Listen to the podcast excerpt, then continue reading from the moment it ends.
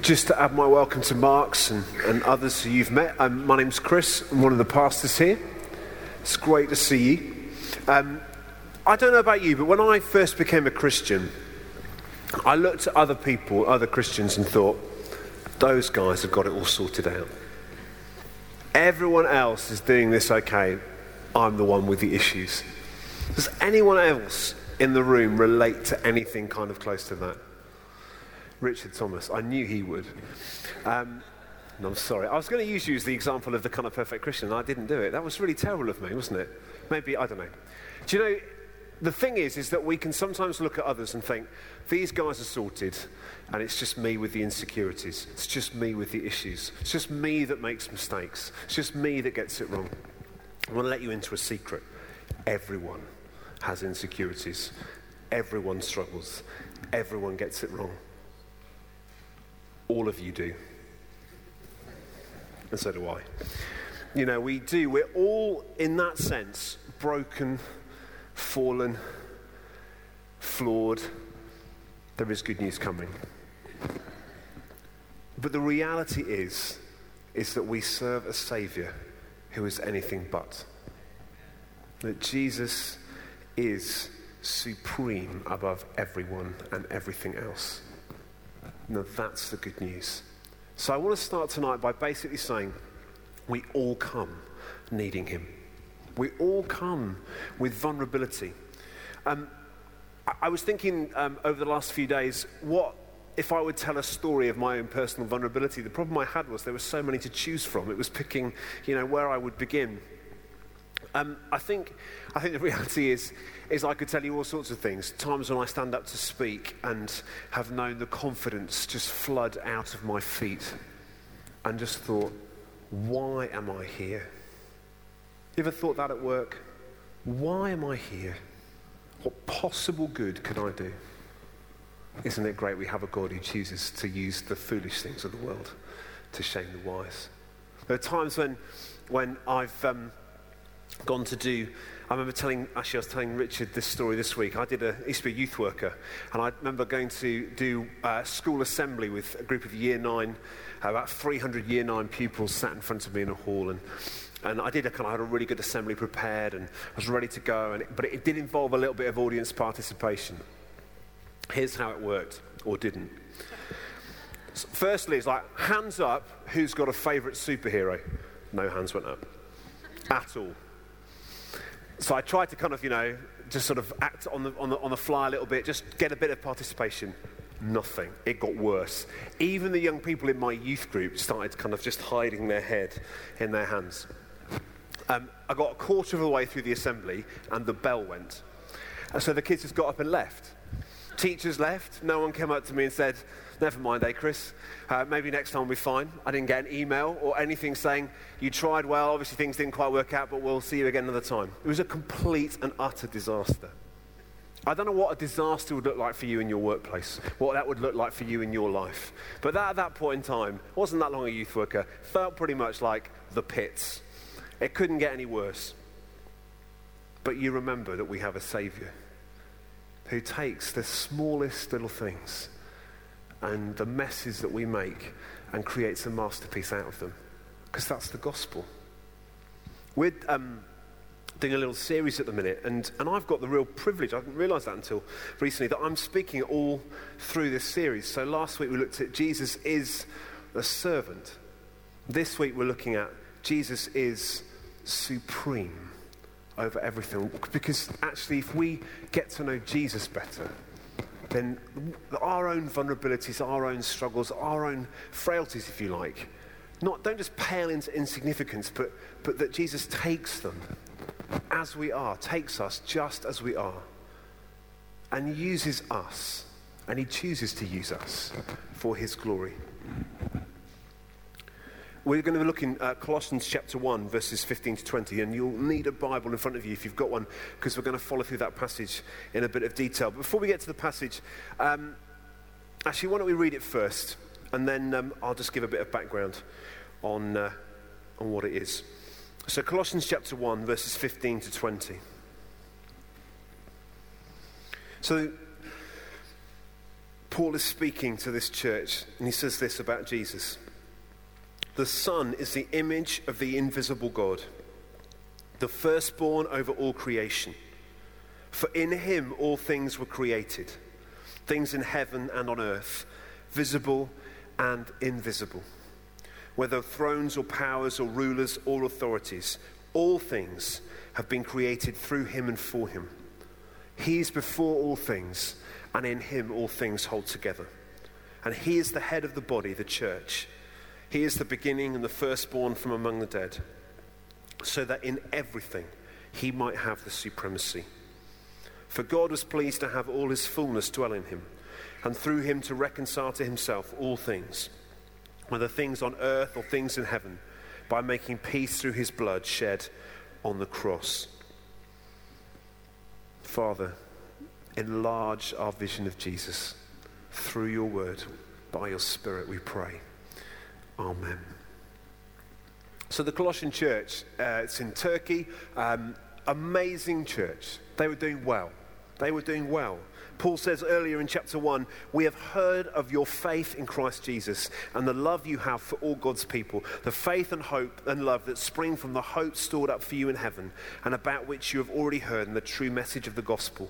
Paul says you're doing well, guys. You're growing, there's fruit, you love one another, you serve God. In fact, your reputation is growing. They're doing well as a church. But just like any group of Christians, and the word church and it's, it's probably not a helpful word for many of us. It, it means assembly, it means gathering, called out people. It's this little group, if you like. It's not as formalized as we might have it now. But every group of Christians, every, whether that's in a life group, a small group, in a big church setting or a small church setting, every group of Christians constantly needs reminding of the importance and the centrality of Jesus, of who he is and what he's done. I wonder why, because we're so often lose sight of it so quickly. Even in the midst of, and maybe especially in the midst of when things are going well, we can so often settle for a Jesus that is less than the real Jesus. I'd love us just to watch a little clip from a film called Talladega Nights. Have you ever seen it? Okay. Just watch this clip.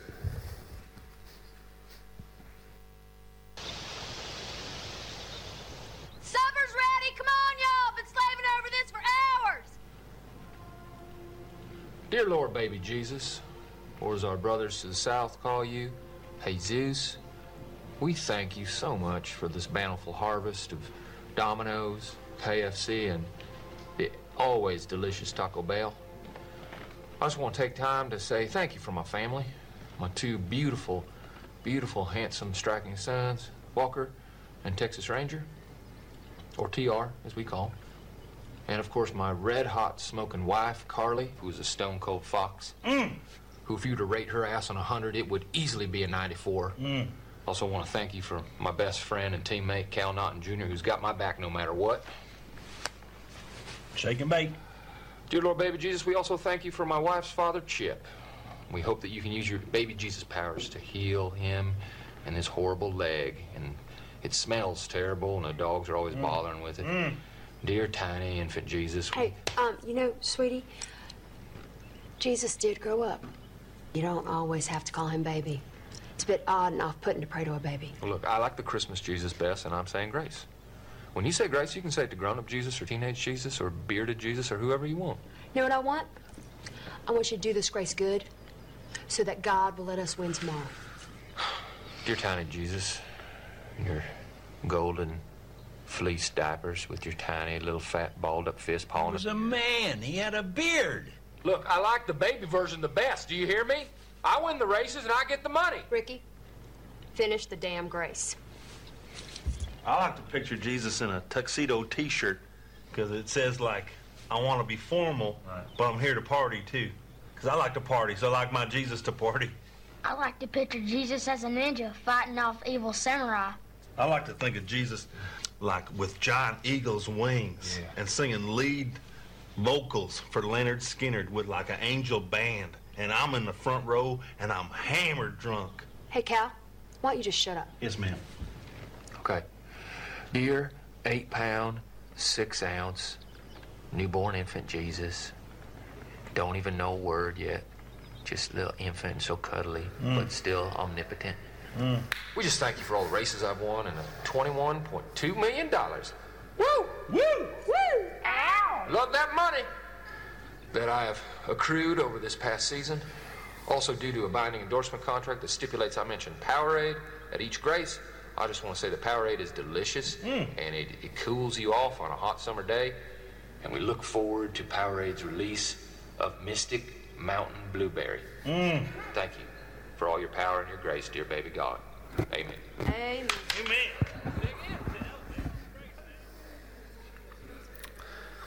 Okay. See, the thing is, the thing is, if we don't get to know the real Jesus, we make Jesus in our own image. And he does the things we want him to do. And he always likes us, and we never do anything wrong. But actually, who wants to give their life to that kind of a Jesus? That's not the real Jesus. And Paul, in this letter, is trying to paint a picture of the awesomeness of who God is shown in Jesus. He's trying to paint a picture of if we limit who Jesus is, if we tame him, if we make him in our own image, that's as good as it gets. Jesus is so much more incredible and awesome than we can imagine. And our view of Jesus shapes everything about us. So, our identity, our worship, our service, our life. It's so easy to make him into our own image and, and, and tame him and tie him up. He's like us in that he's fully human. Remember last week we talked about that Jesus is 100% human. He's the, the image of the invisible God, as Paul says here. He, he is totally human. There's no kind of half measures there. But we can't create our own version of him. If we read the Gospels, we find an incredible person, the person of Jesus. He's real, untamed, and wild. He's the Jesus who calms the storm, the Jesus who heals the sick, who raises the dead, who embraces the outcast and the outsider, who enrages religious rulers, and who embarrasses his own family. Jesus can't be put in a box, he can't be contained, he's unpredictable. I come back time and time again to this wonderful quote from The Lion, the Witch, and the Wardrobe, where Mrs. Beaver, or uh, um, Lucy asks Mrs. Beaver, Is Aslan safe? No, he's not safe, but he is good. Jesus is not safe and he's not tame, but he is good. I found this quote about Jesus. We, the church, the people of God, need to go back to the daring, radical, strange, wonderful, inexplicable, unstoppable, marvelous, unsettling, disturbing, caring, powerful Son of God.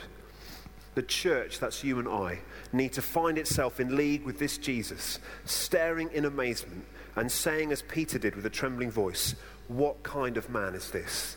Even the wind and waves obey him, even the wild demons obey him. Even the Pharisees quake at the thought of what he might unleash if allowed. Friends, we are called to constantly get to know the real Jesus because it's that that changes everything. Theologians call this Christology, the study of Christ. And it's that that it's worth giving our lives to, that we might know him better. Um, in this passage, the title is often the supremacy of Jesus. You hear the word supremacy, you kind of think, well, either the Bourne Supremacy, one of the greatest movies of all time, I think. And clearly I'm here, so I must be right. Um, or we think of white supremacists, not so cool. We're not quite so keen on that at all. But what does it mean to be supreme? Well, I, you know, not being that bright, went to a thesaurus online, and it means this that Jesus is the foremost, the head, the highest. He's incomparable, he's matchless, he's paramount, he's peerless, he's perfect, he's preeminent, he's sovereign, he's superlative, he's surpassing, he's transcendent, he's the ultimate, he's unequaled, unmatched, unparalleled, unsurpassable, and unsurpassed. That's Jesus. There is no one like him. And that's what Paul is trying to make, point he's trying to make in this passage. So let's get into the passage and let's take a few minutes to look at, um, at what Paul says about Jesus. Number one, Jesus is central. Jesus is central. At the beginning of the passage, it says this The Son is the image of the invisible God, the firstborn over all creation. For in him all things were created. And then at the end of the verse 16, it says this All things have been created through him and for him. All things, that word, that phrase appears time and time again in this passage. All things have been created through him and for him. In other words, there is no area of life in this world that is not subject to the Lordship of Christ.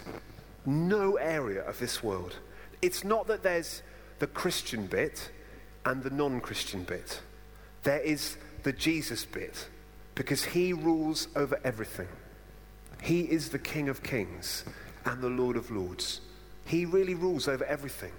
And the point about the kingdom of God coming is that Jesus is making the world the way it should be, and that his kingdom is breaking in to every area of life. So there's no area of your life or my life that, that Jesus doesn't stake a claim for, that he doesn't want to be involved in.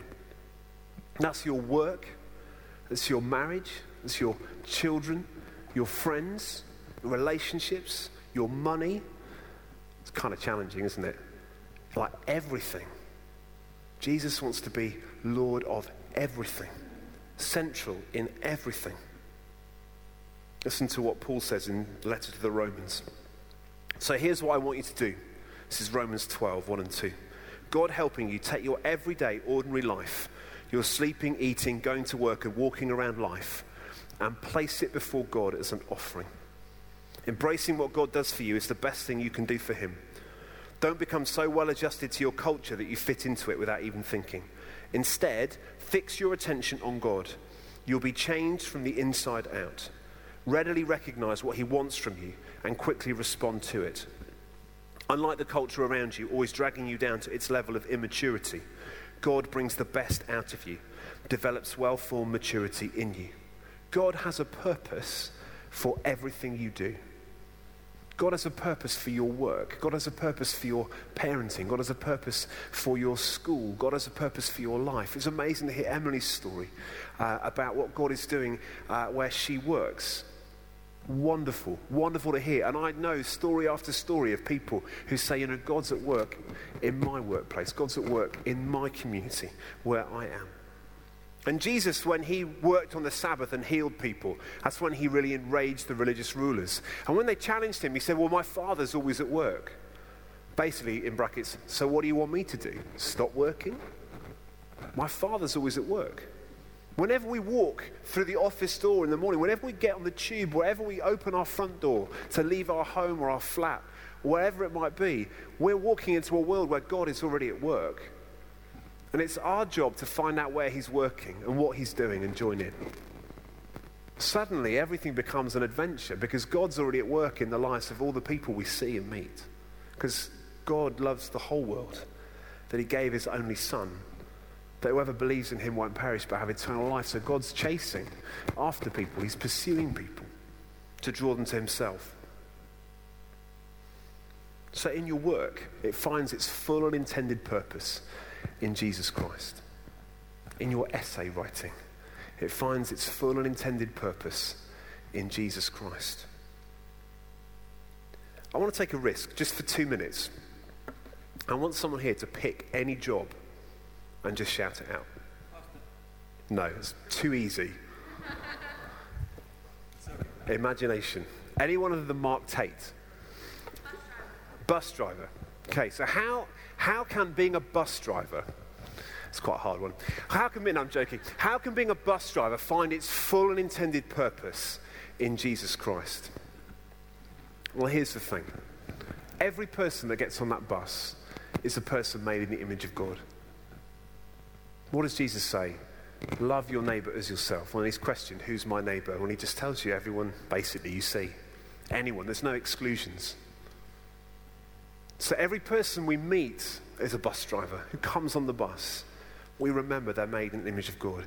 Every drunk person that throws up in the back of your bus on the late night night bus on the way back from the center of town is made in the image of God. Every colleague you have is loved, dearly loved by God. And actually, you're placed in there to be salt and light. There's joy to be found in every profession. I mean, I'm not a bus driver. I've never driven a bus. I've driven a minibus, not very well, so they wouldn't let me drive a real bus.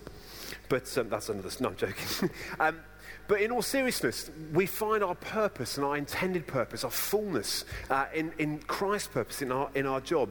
So that's a kind of example of what you do. The, the people encounters that we have, yeah, it matters. It matters. What a difference we can make by smiling at someone.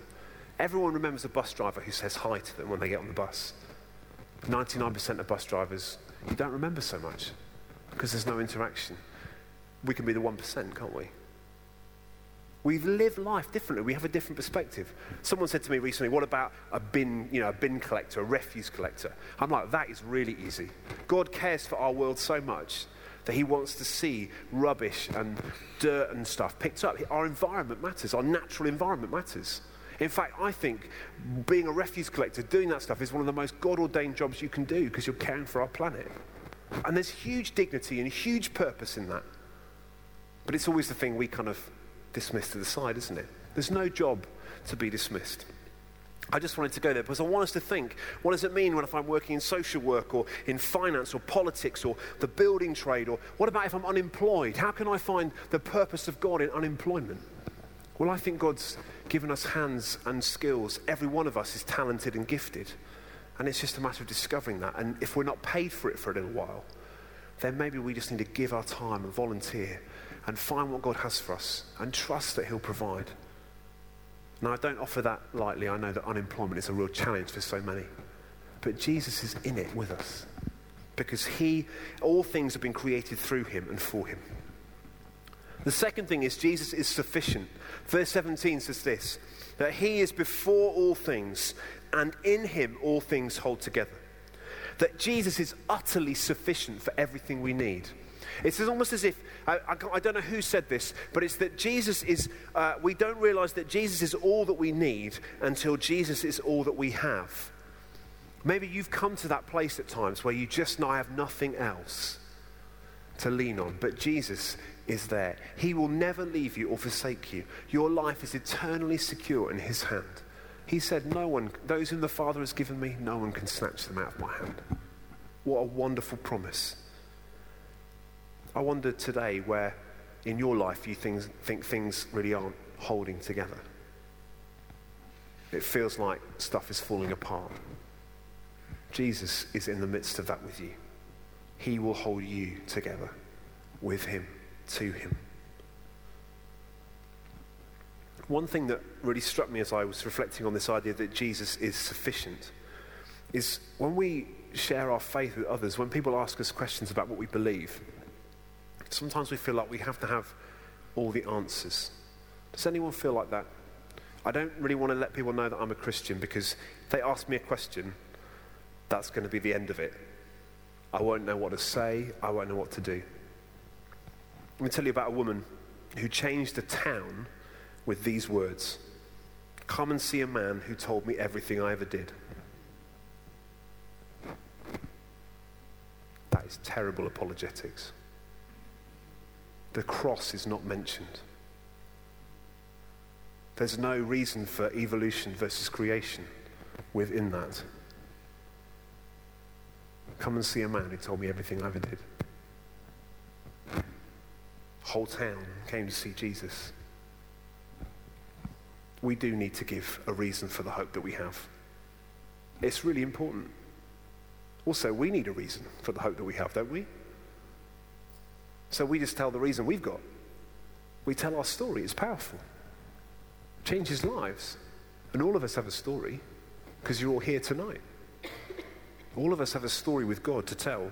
Come and see. Come and see oldest form of sharing our faith. The disciples, how did they get Peter to find Jesus? One of his mates said, Come and see, come and see this guy. And they took him to Jesus. We can just say to someone this week, Come and, come and see. Come and see what it is that makes a difference in my life. Come and see the community of faith that I'm part of. Come and see. Come and join us. Come and be with us. It's about having a kind of invitational heart.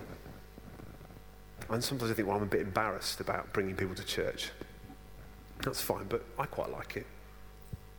I meet Jesus here, and I want my friends to meet Jesus. So I just want to invite them to come in. Come and meet Jesus. Come and see him. Come and experience him. Taste and see that the Lord is good. And we do that in everyday life, though. We just do simple things. Um, I was on the phone to a letting agent recently, and his name is Jack. And there was a bit of there was a bit of tension on the phone, not between me and him, but he was speaking to someone else on my behalf. And um, he was relaying this conversation, and he was stressed. It was six o'clock in the evening, and he really wanted to get off the phone to me because then he could go home. Um, and he just happened to say that his girlfriend was going, had an exam the next day, so he was leaving work a little bit early, um, and that, that was kind of why he couldn't phone me back. And I said, Oh, what's her name? And he told me her name. I said, Tell, tell your girlfriend I'll be praying for her tonight and tomorrow morning that she does really well on her exam. And there was sort of silence on the end of the phone. He went, Okay, thanks, that's great, bye. And kind of hung up. That's right. He sent me an email. Said, Chris, just, I sent it to my, I sent it to Nell, and he said, uh, Can you tell your husband that she did really well in her test? He thought to reply, Jesus met him. I don't know. Any of us can do that, can't they? It's really easy. Um, story after story I could tell you of just praying for people, just because I'm not really that good at sharing my faith with my friends. I find it really difficult. I get into discussions with people because everyone's cleverer than me. So they all ask really hard questions, so I run away. But I can pray for people. And I really like praying for people. So I just do that all the time. So yesterday there were a bunch of us out at Christ the Saviour just praying for people. I prayed for about, there were about a dozen people we prayed for in a couple of hours, some of whom had faith, most of whom didn't. We're just saying, come and see. Come and see a guy who can change your life. Come and meet Jesus. And anyone can do that. It's really simple. And that's how it should be. We don't have to have all the answers. We just have to be present and tell our story because our story is powerful. And coming into land with this, Jesus is supreme. He is the head of the body, the church. He is the beginning and the firstborn from among the dead, that in everything he might have the supremacy. And God was pleased to have all his fullness dwell in him, and for through him to reconcile to himself all things, whether things on earth or things in heaven, by making peace through his blood shed on the cross. You see, Jesus is all there is. He is far above. Friends, if nothing else tonight, ask God for a bigger vision of Jesus. Ask God for a bigger picture of who he is, for a fresh, engaging understanding of who Jesus is. We get it from the Gospels. We can't avoid the Gospels if we want to get to know Jesus. I encourage you, read them, study them, allow Jesus to shock you, to frighten you, to comfort you, to surprise you. Because it's in knowing Jesus that everything else makes sense. Paul said this when preaching to a hostile crowd in Athens In him we live, move, and have our being. In him we live, move, and have our being. Keep Jesus at the center. Remember, He is utterly sufficient. He's all that you need. You don't need anything else. For your salvation, for your forgiveness, for your hope, for your future, you just need Jesus. Because He is high above, He is far above. He's the one to follow, He's the one worth following and giving all things. Why? Because through His life, death, and resurrection, God is making all things new. I want you to close your eyes. I want you to imagine.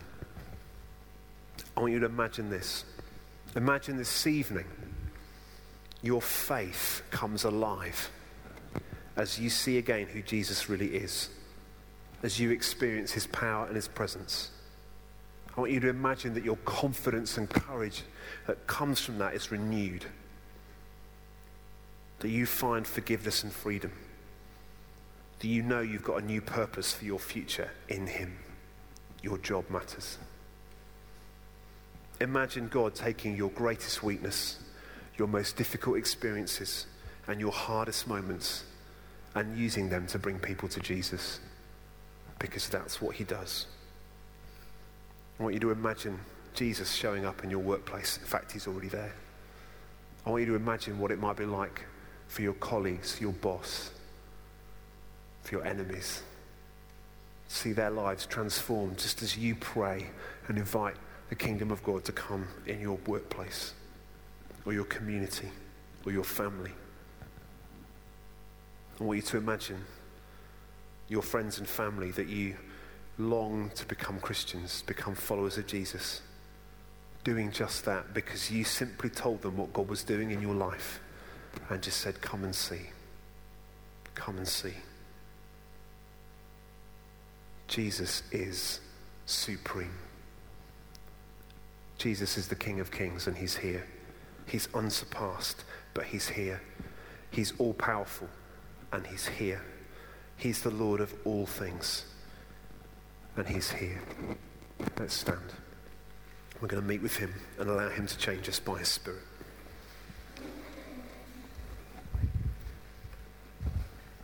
Let's just close our eyes and pray.